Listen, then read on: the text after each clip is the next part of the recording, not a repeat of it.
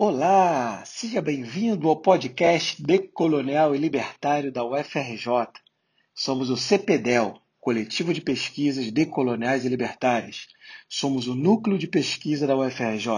Eu sou o professor Wallace de Moraes e aqui desenvolvemos um conteúdo anarquista e antirracista. Você verá uma crítica profunda aos pilares da colonialidade, da modernidade, do colonialismo, do capitalismo, da estadolatria da heteronormatividade, do patriarcado branco e principalmente do racismo.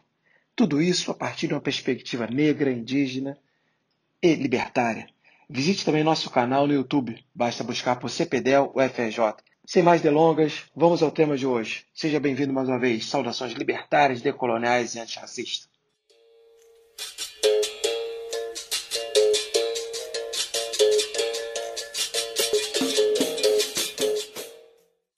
Eu quero agora voltar ao ponto características racistas do liberalismo. E aí estou com base em alguns textos. Né? Um, esse aqui, o livro do Albert Hirschman, As Paixões de Interesse, muito bom esse livro. Tem esses dois livros aqui do Macpherson, A Democracia Liberal e Sua Época, e A Teoria Política do Individualismo Possível. Isso aqui já está bem acabado, foi da minha época da graduação, né? que eu estava fazendo no IFIX, e é um professor de filosofia, o Franklin Try, né? Eu estava tendo aula com ele e acabou que ele me indicou esse livro e foi muito legal para mim porque eu me identifiquei muito com essa perspectiva do Macpherson aqui. A fonte principal de todas essas questões que vou tratar com vocês a partir de agora é do Domenico Losurdo. Chama-se Contra a História do Liberalismo, um livro muito bom. Losurdo é um italiano crítico, marxista, bem crítico, bem tem alguma discordância, algum outro aspecto com ele, mas nessa perspectiva aqui, ele serve como fonte, foi uma fonte muito interessante para trabalhar com vocês. George Washington, no discurso oficial, declarou que levaria, abre aspas, as bênçãos da civilização para a raça não iluminada. Todavia, mostra Losurdo, nas cartas particulares usava as palavras mais intimamente reais, como animais selvagens da floresta. Então veja, o George Washington, que é uma grande referência, primeiro presidente dos Estados Unidos, né, tratava os indígenas como animais selvagens. Esses indígenas eram tratados no, no mesmo status de humanos, então, uma classificação de sub-humanos para esses pensadores, para esses presidentes, para esses governantes. Né? Benjamin Franklin, abre aspas, se faz parte dos desígnios da providência extirpar esses selvagens para abrir espaço aos cultivadores da terra, parece-me oportuno que o rum seja um instrumento apropriado. Ele já aniquilou todas as tribos que antes habitavam a costa. Veja a distribuição do rum para os indígenas para aniquilá-los.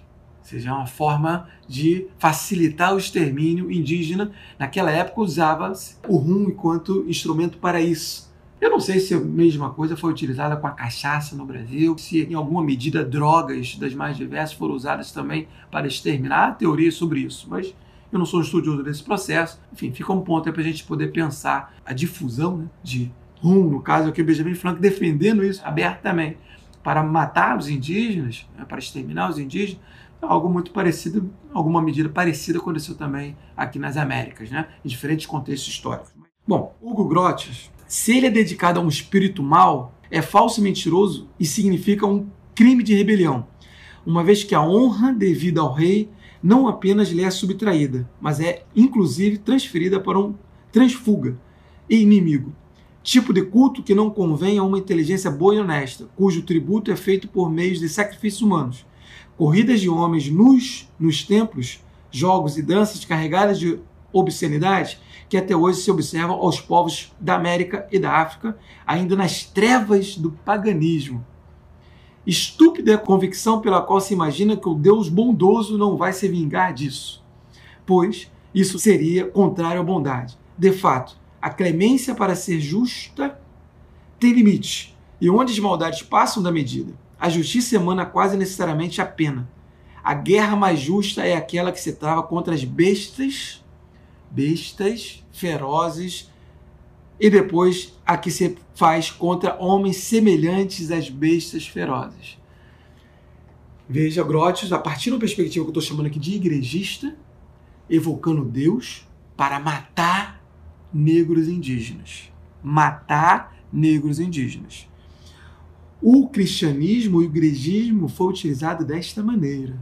Importante dizer isso. Você pode ser cristão, você pode ter bondade no seu coração, você pode ter um amor ao próximo, você pode ter. Que os princípios que eu acho que Jesus Cristo deixou de amor ao próximo, de repartir do pão.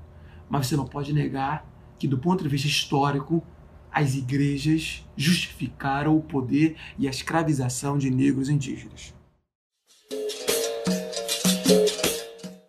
Bom, Stuart Mill, outro do século XIX, já um grande clássico do pensamento liberal, um dos mais lidos aí pelos liberais, né, difundido nas nossas universidades, disse aí o seguinte: para Mill, a escravidão se justificava pela inferioridade da raça negra que devia ser guiada para a civilização pelos colonizadores.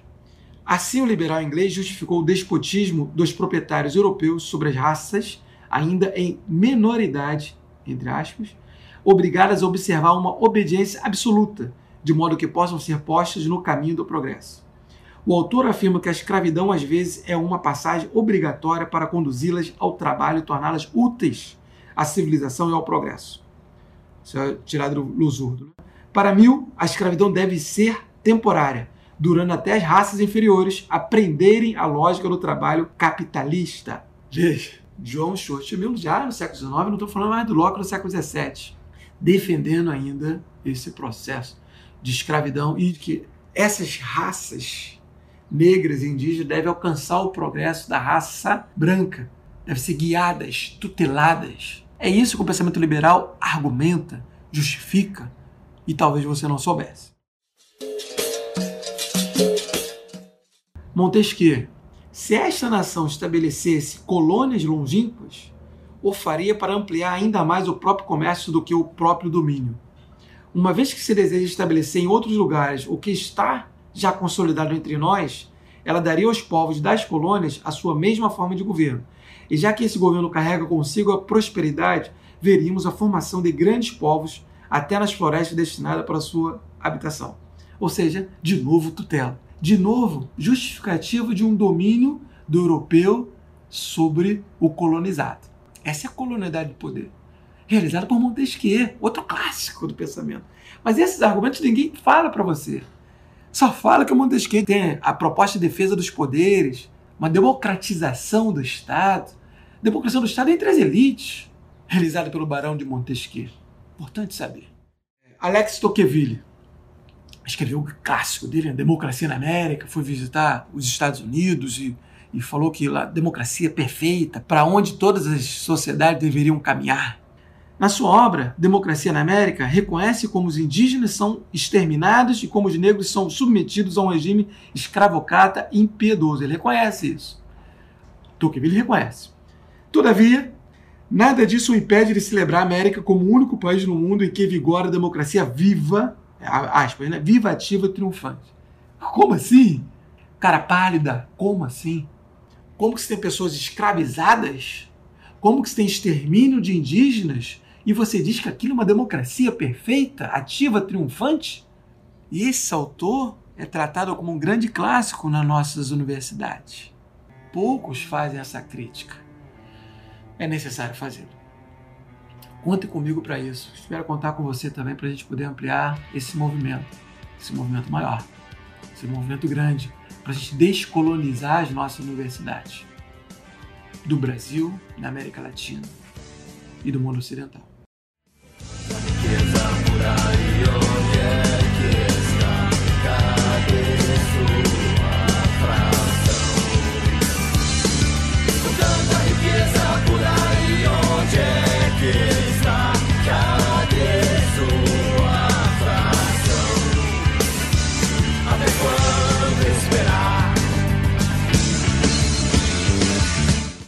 Proprietários de escravos. Continuamos. Os pais fundadores dos Estados Unidos, George Washington, James Madison, Thomas Jefferson, todos proprietários de escravos. Vou repetir, todos proprietários de escravos. Continuamos. Hannah Arendt, em seu livro Da Revolução, minimizou a questão da escravidão como algo natural do seu tempo. Para os europeus, a escravidão não fazia parte da questão social, como não fazia parte para os americanos. Como assim? Como assim? É muito comum que se diga isso eu tenho não sei qual termo que eu vou usar, mas eu tenho chateação. Vou usar um termo bem ameno, né? Eu queria falar um termo mais forte, mas eu fico muito chateado com esse tipo de coisa. As pessoas desavergonhadamente, descaradamente, dizem, buscam, melhor dizendo, que a escravidão, ou que as escravidões, em diversos momentos históricos, eram instituições reconhecidas pelo seu tempo. E, portanto, seria um anacronismo fazer a crítica. Eu pergunto para você, pensa comigo, será que o escravizado foi consultado sobre isso? Será que o escravizado estava feliz com aquela condição dele de escravo? Obviamente que não. Veja, aqui de novo está uma perspectiva de olhar de cima para baixo. Olhar do branco, que não é escravizado, do governante branco, quando eu estou falando de governante, estou falando do governante político, estou falando do governante econômico, do governante sociocultural, das elites, vamos chamar assim. Para eles, óbvio, isso é natural. Mas para o escravizado, para o explorado, para o humilhado, para o assassinado, para o escoteado, não. Não pode ser. Não pode ser tido como natural. Veja, hoje, por exemplo, negros e indígenas são exterminados nas favelas e florestas desse país. Daqui a 50 anos vou dizer, não, isso era normal. Normal não. Nós estamos aqui criticando isso. Nós, obviamente, não estamos nos grandes meios de comunicação. Nem vamos chegar nunca. Aliás, isso aqui é um canal, é uma forma de tentar dialogar com vocês, do ponto de vista teórico, epistemológico, filosófico, mas também de uma intervenção social. Nós não vamos ocupar os grandes meios de comunicação. Não vão deixar que esse canal cresça, porque o que é dito aqui não atende aos interesses dessas classes dominantes. Bom, agora não dá, voltando aqui ao ponto, não dá para dizer ou para ignorar ou para tentar legitimar, justificar a escravidão, porque naquela época era comum. Faça-me um favor, me respeite, respeite meu raciocínio, respeite essa minha careca aqui, pô. respeite minha cor da noite, pô. Como diz Jorge Aragão, né? Somos filhos da noite. Temos a cor da noite. Somos herança da memória. Temos a cor da noite filhos de toda açoite, fato real de nossa história.